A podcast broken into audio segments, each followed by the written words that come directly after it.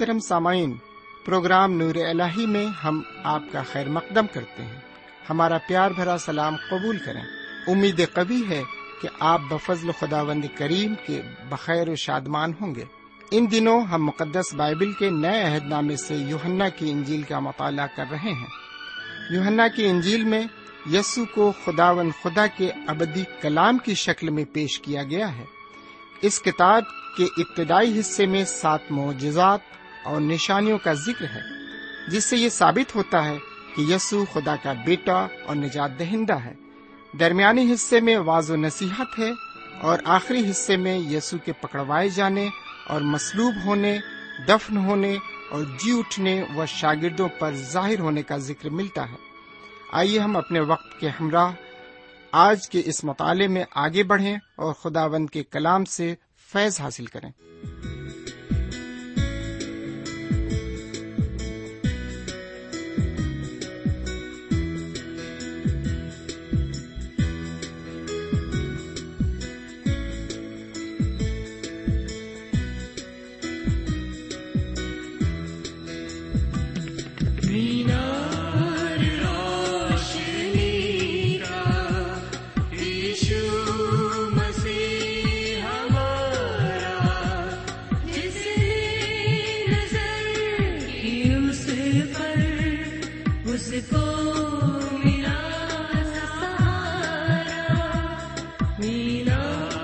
میرا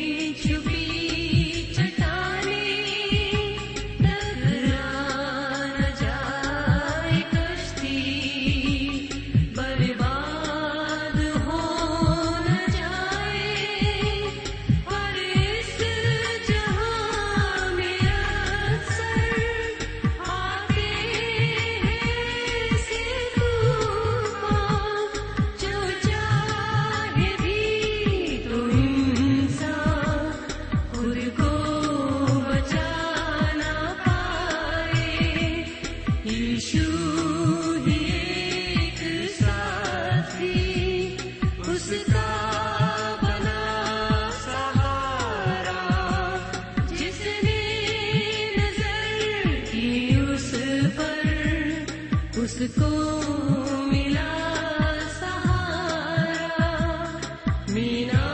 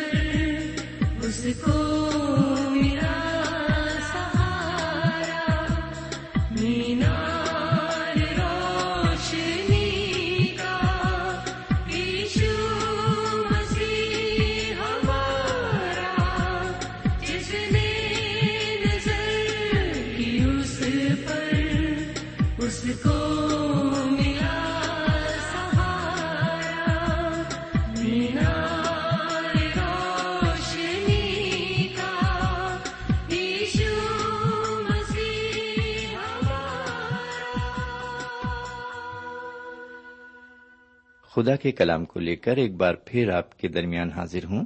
سلام قبول فرمائیے۔ امید ہے کہ آپ آج بھی پوری طرح خرافیت سے ہوں گے اور خدا کے فضل و کرم سے بالکل ٹھیک ٹھاک ہوں گے۔ جہاں تک میرا سوال ہے تو میں بھی آپ کی دعاؤں کے عوض اور خدا کے فضل و کرم سے بالکل ٹھیک ہوں۔ سامن تو پھر آئیے ایک بار پھر ہم خدا کے کلام کی طرف متوجہ ہوں اور سنیں کہ آج خدا و تعالی اپنے کلام کی مارفت ہم سے کیا کہنا چاہتا ہے؟ لیکن اس سے پہلے کہ ہم آج کا کلام سنیں خدا و تعالی سے دعا مانگیں۔ آئیے ہم دعا کریں۔ آئے ہمارے خدا رب العزت، ہم نے تجھے جانچ کر اور پرکھ کر دیکھ لیا ہے کہ تو ہر حال میں ہمارا وفادار رہا ہے۔ خداون ہم نے تیرا دامن بھلے ہی چھوڑ دیا۔ لیکن تو نے ہماری انگلی کو کبھی نہیں چھوڑا۔ ہم جب بھی پریشان اور ہراساں ہوئے، تو نے ہمیں غیبی تسلیتا فرمائی ہے۔ تو نے ہمیں ہر طرح سے سنبھالا ہے۔ ہر طرح سے تو نے ہماری مدد فرمائی ہے۔ اس وقت جبکہ ہمارے کان تیری آواز سننے کے لیے بےتاب ہیں، ہمارے کانوں کو اپنی شیریں آواز سے بھر دے۔ اپنے کلام کو ہماری زندگی میں نمودار کر، تاکہ دوسرے بھی ہماری زندگی سے نصیحت لے سکیں۔ ہماری زندگی کو راہ صداقت پر گامزن کر۔ یہ دعا ہم اپنے حضور کریم، جناب سیدنا یسو مسیح کے وسیلے سے مانگتے ہیں۔ آمین۔ سامعین، ابھی تک ہم یوہنا کی انجیل کے بارہویں باپ کا مطالعہ کر رہے تھے۔ آج ہم آپ کو اگلے باب میں لے چلیں گے۔ یعنی آج ہم یوہنا کی انجیل کے تیرہویں باپ کا مطالعہ کریں گے۔ میرے بھائی، اس پورے باپ کو ہم دو حصوں میں تقسیم کیے دیتے ہیں۔ پہلا حصہ پہلی آیت سے بیسویں آیت تک، دوسرا حصہ اکیسویں آیت سے اڑتیسویں آیت تک۔ آج ہم پہلے حصے کو آپ کی خدمت میں رکھنا چاہیں گے۔ سمن تیرہویں باپ کی ابتدائی گیارہ آیتیں ہمیں ایک بہت ہی حیرت انگیز بات بتاتی ہیں۔ کیا آپ نے کبھی کسی ایسے استاد کے بارے میں سنا ہے جس نے اپنے شاگردوں کے پاؤں دھوئے ہوں؟ ہاں اس کے برعکس بیان تو آپ سن سکتے ہیں کہ استاد کے پیر شاگرد نے دھوئے۔ یہ تو آپ نے سنا ہوگا۔ اس لیے ہو سکتا ہے کہ اس عبارت کو سن کر آپ چونک جائیں اور جو کچھ میں کہہ رہا ہوں اسے سن کر آپ بڑا عجیب سا محسوس کریں۔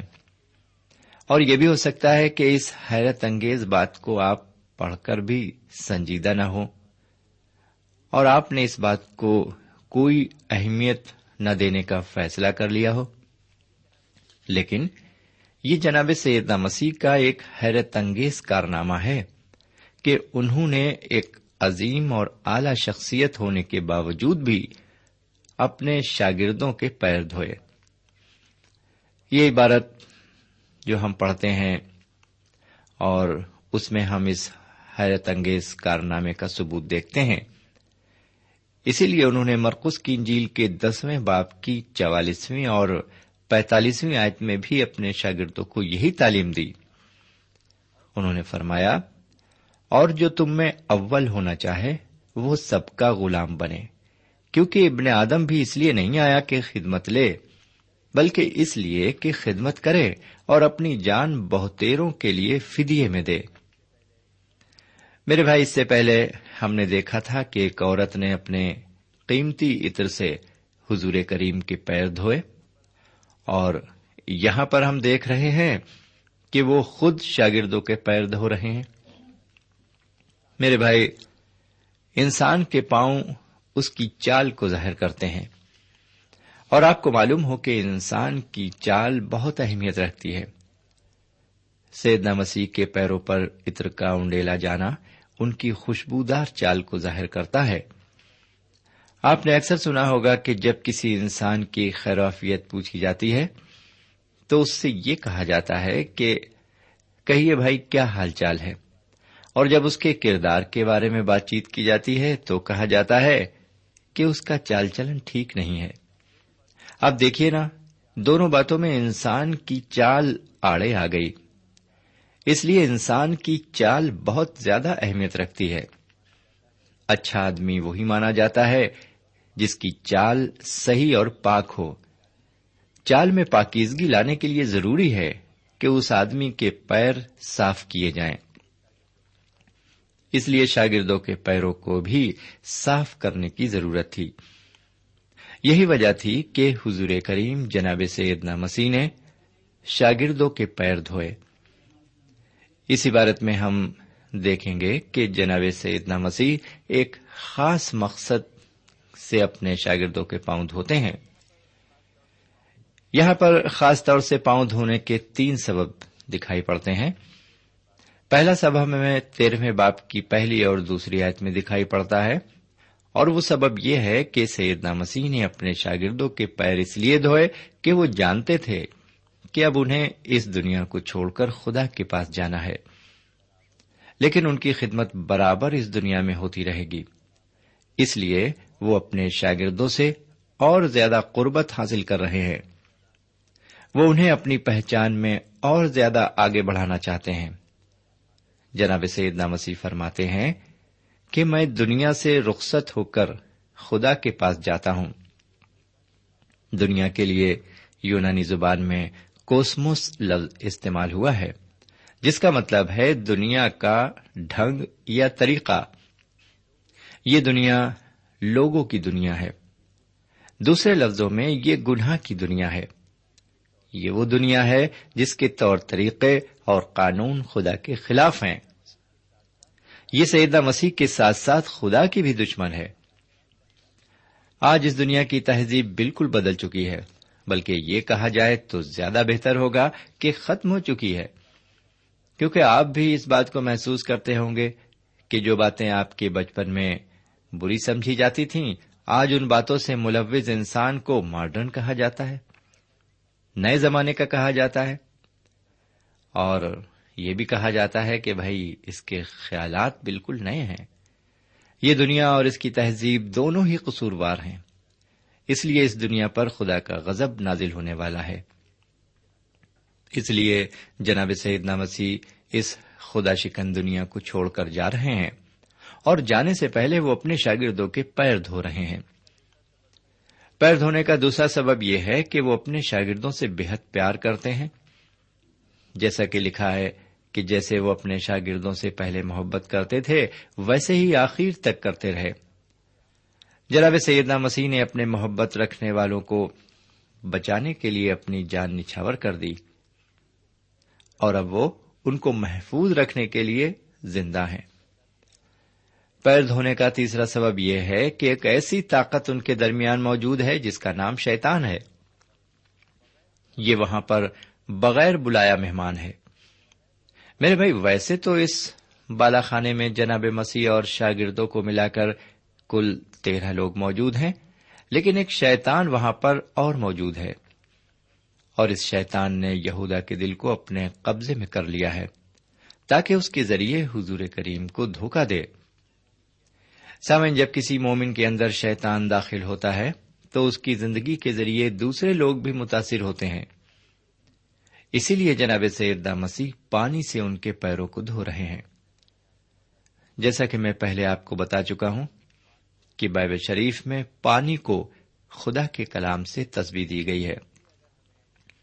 اس لیے اگر ہمیں جناب سیدنا مسیح کے ساتھ رہ کر زندگی بسر کرنا ہے، تو ہمیں پانی کے ذریعے اپنے پیروں کو دھونا ضروری ہے۔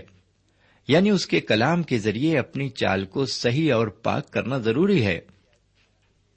تیسری آیت میں جناب سیدنا مسیح فرماتے ہیں، میں خدا کے پاس سے آیا ہوں اور خدا کے پاس جاتا ہوں۔ سمن جناب سیدنا مسیح کا خدا کے پاس جانا میرے اور آپ کے لیے کافی اہمیت رکھتا ہے۔ یونا کنجیل کے سولہویں باپ کی دسویں آیت کے مطابق یہ راست بازی کا نشان ہے۔ اب ذرا سنیے کہ آٹھویں آیت میں جناب سیدنا مسیح کے شاگرد جناب پترس ان سے کیا فرماتے ہیں؟ وہ کہتے ہیں آپ میرے پاؤں اب تک کبھی نہ دھونے پائیں گے؟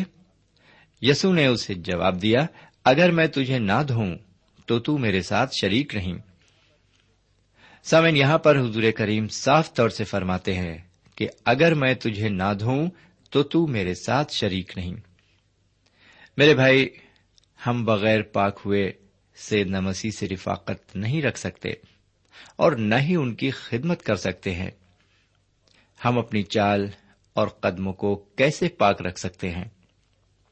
جواب ہے خدا کے کلام کے ذریعے یعنی اس پر عمل کرنے سے۔ زبو شریف کے ایک سو انیسویں باپ کی نوی آیت میں لکھا ہوا ہے، جوان اپنی روش کس طرح پاک رکھے؟ تیرے کلام کے مطابق اس پر نگاہ رکھنے سے۔ یونا کنجیل کے پندرہویں باپ کی تیسری آیت میں جناب سعید نامسی فرماتے ہیں اب تم اس کلام کے سبب سے جو میں نے تم سے کیا پاک ہو۔ اب ذرا سنیے کہ جناب سیدہ مسیح کے شاگرد پولس رسول فسیوں کے خط کے پانچویں باپ کی پچیسویں اور چھبیسویں آیت میں کیا فرماتے ہیں۔ لکھا ہوا ہے یسو مسیح نے بھی اپنی کلیسیا سے محبت کر کے اپنے آپ کو اس کے واسطے موت کے حوالے کر دیا تاکہ اس کو کلام کے ساتھ پانی سے غسل دے کر اور صاف کر کے مقدس بنائے۔ سمجھ جب ہم روزمرہ کی زندگی میں گناہ کرتے ہیں تو ہمیں پاکیزگی کی ضرورت ہوتی ہے۔ یونا کے پہلے خط کے پہلے باپ کی نوی آیت کے مطابق اگر ہم اپنے گناہوں کا اقرار کریں تو وہ ہمارے گناہوں کے معاف کرنے اور ہمیں ساری ناراستی سے پاک کرنے میں سچا اور عادل ہے۔ اب سنیے کہ نویں اور دسویں آیت میں جناب پترس پھر ان سے ایک بات کہتے ہیں۔ شمون پترس نے ان سے کہا اے خداون صرف میرے پاؤں ہی نہیں بلکہ ہاتھ اور سر بھی دھو دے۔ یسو نے اس سے کہا، جو نہا چکا ہے، اس کو پاؤں کے سوا اور کچھ دھونے کی حاجت نہیں، بلکہ سراسر پاک ہے اور تم پاک ہو، لیکن سب نہیں۔ سامن، یہاں پر سیدنا مسیح فرماتے ہیں، جو نہا چکا ہے، اسے صرف پیر دھونے کی ضرورت ہے۔ یونانی زبان میں نہانے کے لیے لو لفظ استعمال ہوا ہے۔ اور دھونے کے لیے نپٹو لفظ استعمال ہوا ہے۔ بہرکیف سیدنا مسیح کے زمانے میں یہودی لوگ ہمام خانوں میں جا کر غسل کرتے تھے اور غسل کے بعد چپل پہن کر گھر آتے تھے۔ راستے میں ان کے پیر دوبارہ گندے ہو جاتے تھے۔ تب گھر کے اندر داخل ہونے سے پہلے وہ دروازے پر رکھے پانی سے اپنے پیر دھوتے تھے۔ میرے بھائی، جب ہم جناب سیدنا مسیح کے پاس ایک گنہگار کے طور پر آتے ہیں، تو ہمارے ایمان اور خدا کے فضل کے ذریعے ہمارے گناہ معاف ہو جاتے ہیں اور ہم ایک نئے شخص بن جاتے ہیں۔ لیکن جیسے ہی ہم دنیا کے اوپر غور کرتے ہیں، ہم فوراً گناہ میں گر جاتے ہیں، تب ہمیں معافی کی ضرورت پڑتی ہے اور پھر ہم اس کے لیے توبہ کرتے ہیں۔ میرے بھائی، آج جو سب سے کٹن اور مشکل بات ہے وہ یہ کہ ایک راست باز آدمی اپنے گناہ کو مان لے اور اس سے توبہ کرے۔ ہمیشہ یاد رکھیے، ہماری روحانی تنزلی خدا کی نظر میں گناہ ہے۔ ہم جاگیں اور ہوش میں آئیں اور روحانی ترقی کے لیے عمل شروع کر دیں۔ لیکن ہمارا یہ عمل کیا ہوگا؟ یہ عمل ہوگا ہمارا پیروں کو پانی سے دھونا۔ یعنی خدا کے کلام سے اپنے آپ کو پاک کرنا، تبھی ہماری زندگی روحانی طور پر معیاری زندگی ہو سکے گی، تبھی ہمارا شمار خدا کے نزدیک بندوں میں ہو سکے گا، اور تبھی ہم ایک سچے مومن بننے کا حق حاصل کر سکیں گے۔ بہرکیف اب آئیے ذرا ایک بہت ہی خاص آیت پر چلیں۔ وہ آیتیں چودہویں اور پندرہویں آیتیں ہیں، جہاں اس طرح لکھا ہوا ہے۔ پس جب مجھ خداون اور استاد نے تمہارے پاؤں دھوئے تو تم پر بھی فرض ہے کہ ایک دوسرے کے پاؤں دھویا کرو۔ کیونکہ میں نے تم کو ایک نمونہ دکھایا ہے کہ جیسا میں نے تمہارے ساتھ کیا، تم بھی کیا کرو۔ سامن، یہاں پر جناب سیدنا مسیح فرماتے ہیں کہ یہ کام میں نے اس لیے کیا ہے تاکہ تم بھی کرو یعنی تم بھی ایک دوسرے کے پیر دھو۔ سامن، یہاں پر آپ اس بات کا کیا مطلب سمجھتے ہیں؟ اس بات کا مطلب ہم خود کھینچ تان کرنا نکالیں۔ ہم کلام کے ذریعے ہی اس بات کا مطلب سمجھنے کی کوشش کریں۔ غلطیوں کے خط کے چھٹے باپ کی پہلی آیت میں ہم پڑھتے ہیں، اے بھائیوں، اگر کوئی آدمی کسی قصور میں پکڑا بھی جائے، تو تم جو روحانی ہو، اس کو ہل مزاجی سے بحال کرو اور اپنا بھی خیال رکھ، کہیں تو بھی نہ آزمائش میں پڑ جائے۔ میرے بھائی، اگر کوئی مومن کسی قصور میں پکڑا جائے یا وہ صداقت کی راہ سے بھٹک جائے، تو دوسرے مومن کو لازم ہے کہ وہ اسے دوبارہ راہ راست پر لے آئے۔ ایک گمراہ اور بھٹکے مومن کو بری نظر سے دیکھنا، اس پر الزام تراشی کرنا، اسے حقیر سمجھنا اور اس کے متعلق طرح طرح کی باتیں کہنا اس کے پاؤں دھونا نہیں ہے۔ اسے واپس راہ راست پر لانے کا مطلب ہے اس کے پاؤں دھونا۔ سامعین، آج ہمارے معاشرے میں لوگ طرح طرح کی خوبیوں کے مالک ہیں۔ وہ ایک اچھے مبلغ ہیں، وہ ایک اچھے عالم اور قوم کے سربراہ ہیں، لیکن افسوس پھر بھی ہمارے درمیان روحانی خلا دکھائی دیتی ہے۔ اور اس کی خاص وجہ یہ ہے کہ لوگ ہر چیز سے معمور ہیں، لیکن روح القدس سے معمور نہیں ہیں۔ سامعین، ہم علم اور ڈگریاں حاصل کر کے ایک بڑے لیڈر تو بن سکتے ہیں، ایک فلاسفر تو بن سکتے ہیں۔ اور قوم کے رہنما تو بن سکتے ہیں، لیکن مسیحی نہیں بن سکتے۔ مسیحی بننے کے لیے ضروری ہے کہ ہمارے پاؤں دھو جائیں۔ یقیناً ہمیں پیر دھونے کی ضرورت ہے، ہمیں پاکیزگی کی ضرورت ہے۔ اس سے پہلے کہ ہم کسی دوسرے کے پیر دھوئیں، ہم پر فرض ہے کہ پہلے ہم اپنے پیر دھوئیں۔ لیکن ہم خود اپنے پاؤں نہیں دھو سکتے۔ ہمیں اس کے لیے پاؤں دھلوانے کی تقریب میں شامل ہونا پڑے گا۔ یعنی جناب سیدہ مسیح کے پاس جانا پڑے گا، تبھی ہماری چال میں پاکیزگی آ سکے گی۔ سمے ایک اندھا دوسرے اندھے کو راستہ نہیں بتا سکتا۔ اسی طرح ایک ناپاک شخص کسی دوسرے کو پاک نہیں کر سکتا۔ اسی طرح ایک گنہگار شخص کسی دوسرے گنہگار کو خدا کے پاس نہیں لا سکتا۔ ہاں ایک مومن اور راست باز شخص ہی ایسا کر سکتا ہے۔ اور مومن اور راست باز بننے کے لیے ضروری ہے کہ پاؤں دھلوائے جائیں۔ میرے بھائی، ہم اپنے آپ کو جانچیں اور دیکھیں کہ کہیں ہمارے پاؤں گندے تو نہیں ہیں، کہیں ان میں نجاست کی بدبو تو نہیں آ رہی ہے۔ ہم ہر وقت اپنے آپ کو جانچتے رہیں۔ بہرکیف۔ اب سوال یہ اٹھتا ہے کہ جناب سیدنا مسیح کے نمونے پر آج کتنے لوگ چل رہے ہیں؟ شاید آپ کہیں گے کہ میں چل رہا ہوں، کیونکہ میں خدا کے گھر یعنی عبادت گاہ جاتا ہوں، بائبل شریف پڑھتا ہوں پاکشا لیتا ہوں۔ ساون، یہ باتیں تو ٹھیک ہیں۔ ہم کو ان پر ضرور عمل کرنا چاہیے، لیکن اس سے آگے بھی کچھ اور ہے۔ جو نمونے کے طور پر حضور کریم نے ہمیں دیا ہے، اور وہ ہے سب سے پہلے نمونے کے طور پر ان کا پیار۔ اور دوسری چیز ہے نمونے کے طور پر ان کی بے گناہ زندگی۔ اور تیسری چیز ہے نمونے کے طور پر ان کی خدمت جو انہوں نے پاؤں دھو کر انجام دی۔ آج سبھی کلیسیاں یہ دعوی کرتی ہیں کہ وہ سچائی پر ہیں اور کچھ ان میں سے اپنے آپ کو کافی عظیم اور سپر ثابت کرتی ہیں۔ ان کا یہ دعویٰ ہے کہ یہ پوری طرح بائبل شریف کی تعلیم اور سیدنا مسیح کے نمونے پر چل رہی ہیں۔ لیکن میں نے کئی کلیسیاں میں دیکھا ہے کہ وہ پاؤں دھونے کی رسم ادا نہیں کرتی اس سے ظاہر ہوتا ہے کہ ان کلیسیاں کے پیشوا خدمت کرنے کے لیے نہیں، بلکہ خدمت لینے کے لیے تیار ہیں۔ اور جو پیشوا آج خدمت لینے کے لیے تیار ہیں، کلام یہ بتاتا ہے کہ ان کے پیر دھلے ہوئے نہیں ہیں۔ اور جب خود ان کے پیر دھلے ہوئے نہیں ہیں، تو پھر وہ دوسروں کے پیر کیسے دھو سکتے ہیں؟ میرے بھائی، آج کلیسیاں اور دینی اداروں میں اس طرح کے بہت سے لوگ بڑے بڑے عہدے سنبھالے ہوئے ہیں۔ لیکن در حقیقت وہ مذہبی پیشوا تو درکنار رہے، وہ ایک عام مومن بھی نہیں ہے۔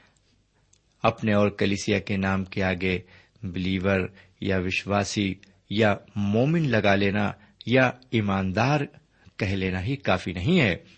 ہم ایک سچے ایماندار اور مومن تبھی بن سکتے ہیں جب ہماری زندگی سیدنا مسیح کے نمونے پر قائم ہو۔ میرے بھائی، ہم پھر اسی موضوع پر آتے ہیں۔ روحانی دنیا میں آخر یہ بحران کے بادل کیوں چھائے ہوئے ہیں؟ وجہ بالکل صاف ہے کہ ہمارے پاؤں صاف نہیں ہیں۔ وہ کلام کے پانی سے دھوئے نہیں گئے ہیں۔ ان میں گناہ کی نجاست ہے۔ وہ سڑ رہے ہیں اور گناہ کی بدبو پھیلا رہے ہیں۔ میرے بھائی، پیروں کی سڑن واقعی بہت بری ہوتی ہے۔ اگر پیر ذرا سے بھی گندے ہوں تو ایسا لگتا ہے جیسے تافن پھیل رہا ہے۔